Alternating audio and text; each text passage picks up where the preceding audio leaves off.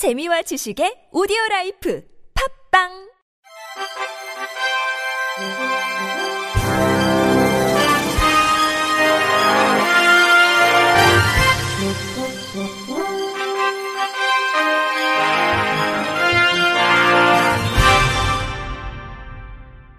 청취자 여러분 안녕하십니까? 3월 14일 월요일 KBIC 뉴스입니다.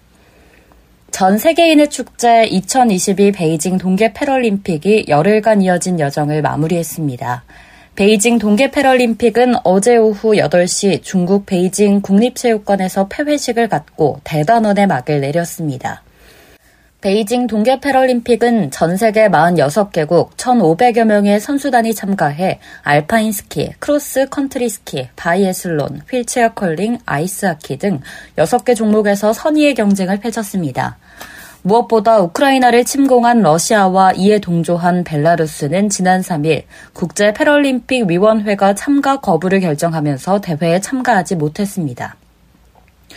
경기 결과 개최국인 중국은 금메달 18개, 은메달 20개, 동메달 23개 등 총 61개의 메달을 획득해 1위를 차지했으며 전쟁으로 인한 혼란 속에서 예정대로 패럴림픽에 참가한 우크라이나는 금메달 11개, 은메달 10개, 동메달 8개 등 총 29개의 메달을 획득하며 2위에 올랐습니다. 우리나라는 노르딕 스키 신의현 선수와 알파인 스키 최사라 선수, 휠체어 컬링 등에서 메달 확보를 기대하며 동메달 두 개를 목표로 했으나 메달을 확보하지 못한 채 대회를 마쳤습니다.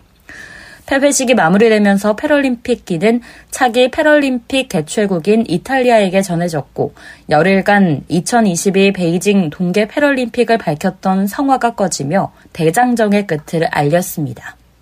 전국 장애인 차별 철폐 연대는 오늘 대통령직 인수위원회 사무실이 마련된 통이동 금융감독원 연수원 앞에서 기자회견을 열고 윤석열 당선인이 대통령 당선인으로서 책임 있는 모습을 인수위를 통해 보여달라고 말했습니다. 전장현은 장애인 권리가 권리답게 보장되지 않는 핵심 문제는 기획재정부가 권리 예산을 반영하지 않은 차별이라며 선거 기간 발표된 윤 당선인의 장애인 정책 공약은 기존 장애인 정책에서 퇴행하거나 답습하는 수준에 그쳤다고 비판했습니다.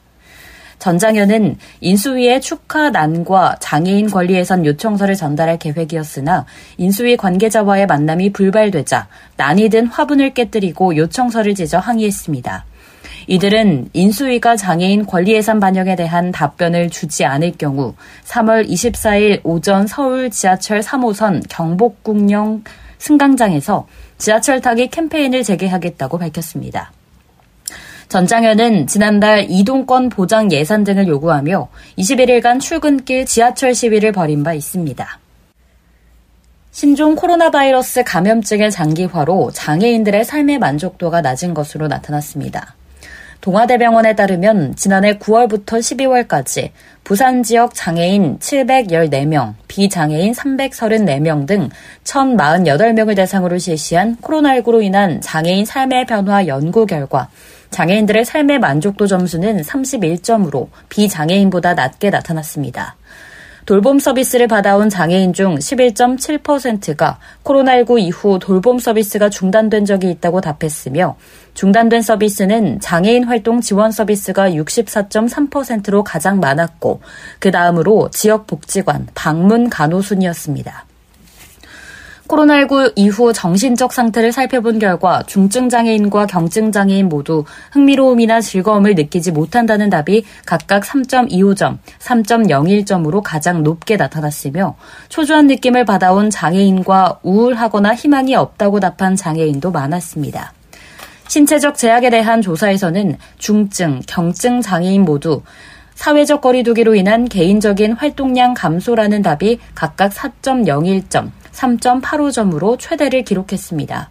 아울러 감염 우려로 인한 외출 자제, 병원 출입 규제에 따른 고충 등의 목소리도 나왔습니다. 이번 조사는 온라인과 전화 조사로 병행 실시됐으며 비장애인과의 비교를 통해 장애인들이 코로나19 사태에서 겪는 고충을 파악하기 위해 진행됐습니다. 이종화 부산시 장애인보건의료센터장은 감염병으로 인한 장애인들의 고충을 파악해 지속적으로 건강관리를 할 수 있도록 장애 유형 및 중증도에 맞춰 서비스를 제공하겠다고 말했습니다. 강원 동해시가 코로나19 등으로 어려움을 겪는 장애인을 위해 돌봄 서비스를 강화한다고 밝혔습니다. 시는 이를 위해 올해 40억여 원의 예산을 투입해 돌봄 서비스를 추진할 계획입니다. 우선 신체적, 정신적 장애 등으로 홀로 일상과 사회생활이 어려운 장애인에게 지원하는 활동 지원급여 시간당 단가를 14,020원에서 14,800원으로 활동 지원 제공 인력과 수급자 연계 활성화를 위한 가산급여를 1,500원에서 2,000원으로 각각 인상합니다. 또 성인 발달장애인의 낮 시간대와 청소년 발달장애인의 방과 후 활동 보장 등을 위한 주간 및 방과 후 활동 서비스도 월 100시간에서 월 125시간으로 확대 지원합니다. 2차 장애 예방과 장애아동 부양가족의 경제적 부담 경감을 위해 지원하는 미술 심리치료, 인지 언어 치료, 감각 통합 치료 등 장애아동 치료 프로그램도 확대 지원할 예정입니다. 아울러 장애인 위치 추적기 지원, 자립생활주택 운영, 장애인 자립생활센터 프로그램 신규 지원, 소규모 민간시설 접근성 개선 사업 등을 통해 장애인 돌봄 서비스를 강화해 나갈 방침입니다. 권순찬 복지과장은 앞으로도 장애인들이 지역사회에서 더불어 살아갈 수 있도록 통합 돌봄 서비스를 지속해 발굴하여 더불어 행복한 복지도시를 만들어가겠다고 전했습니다. 롯데글로벌 로지스가 시각장애인용 전자도서 18권 5226페이지 분량을 제작 배포했습니다. 롯데글로벌 로지스 임직원 373명은 지난해 3월부터 올 2월까지 공공장애인 도서관 IT로 열린 도서관 프로그램에 참여해 지난 1년여간 시각장애인용 전자도서를 제작했습니다. e-book 제작 봉사는 시각장애인들이 음성 또는 점자로 편리하게 책을 접할 수 있도록 도서를 스캔한 뒤 추출된 텍스트를 교열 및 편집하는 활동으로 모든 작업은 PC를 통한 비대면 온라인 방식으로 진행됩니다. 롯데글로벌 로지스는 e-book 18권 5226페이지의 제작을 마친 뒤 IT로 열린 도서관에 전달해 시각장애인들이 무료로 이용할 수 있도록 배포했으며 완성된 이북은 IT로 열린 도서관 이용자뿐만 아니라 전국의 시각장애인들이 국립장애인 도서관을 통해서도 이용할 수 있습니다.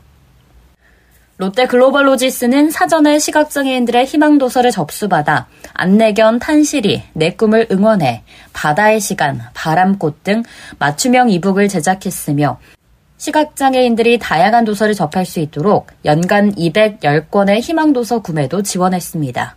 롯데 글로벌 로지스 관계자는 시각장애인분들이 원하는 도서를 빠른 시간 안에 이용할 수 있도록 올해 봉사 참여를 더욱 확대해 나가겠다고 말했습니다. 경기도교육청은 경기문화재단과 협력해 오늘부터 장애 학생 표현력을 기르도록 돕는 호기심 예술 상자를 도내 특수교육에 보급한다고 밝혔습니다. 예술 상자는 학생이 감각 중심 놀이를 통해 상상과 표현 방법을 높이도록 돕는 예술 교육 도구로 전문 예술가가 직접 제작했습니다. 양 기관은 예술 상자를 두 종으로 나눠 유치원과 초등학교 학생이 빛과 그림자로 놀이를 하는 별별 놀이와 중학교, 고등학교 학생이 고무줄과 막대 등을 이용해 감각으로 표현하는 총총 그림을 이달 동안 특수학교에 보급합니다. 또 양 기관은 오는 4월에 특수학교 교사를 대상으로 예술놀이 도구를 활용하는 수업을 위한 온라인 연수를 운용할 예정입니다. 인천시는 전국 지방자치단체 최초로 시립장애인 예술단을 운영한다고 밝혔습니다. 장애인 예술단은 현악부, 관악부, 피아노, 퍼커션 등 4개 분야 20명으로 구성되며 오는 21일까지 공개 모집을 거쳐 30일 최종 합격자가 발표됩니다. 예술단은 한 달여간 연습을 거쳐 5월부터 앙상블을 구성해 순화 공연에 나섭니다. 예술단 운영은 지난 1월 공모에서 선정된 사회복지법인 인정재단이 맡게 되며 지난 4일 설립 신고를 마친 예술단은 장애인 직업재활시설로 운영됩니다. 시는 예술단이 음악적 자질을 갖춘 장애인들의 재능을 살리고 지역 주민에게 감동의 연주를 선사할 것으로 기대하고 있습니다. 끝으로 날씨입니다. 화요일인 내일은 전국에 가끔 구름 많은 가운데 일교차가 큰 날씨가 이어지겠습니다. 이상으로 3월 14일 월요일 KBRC 뉴스를 마칩니다. 지금까지 제작의 권순철, 진행의 김예은이었습니다. 고맙습니다. KBRC.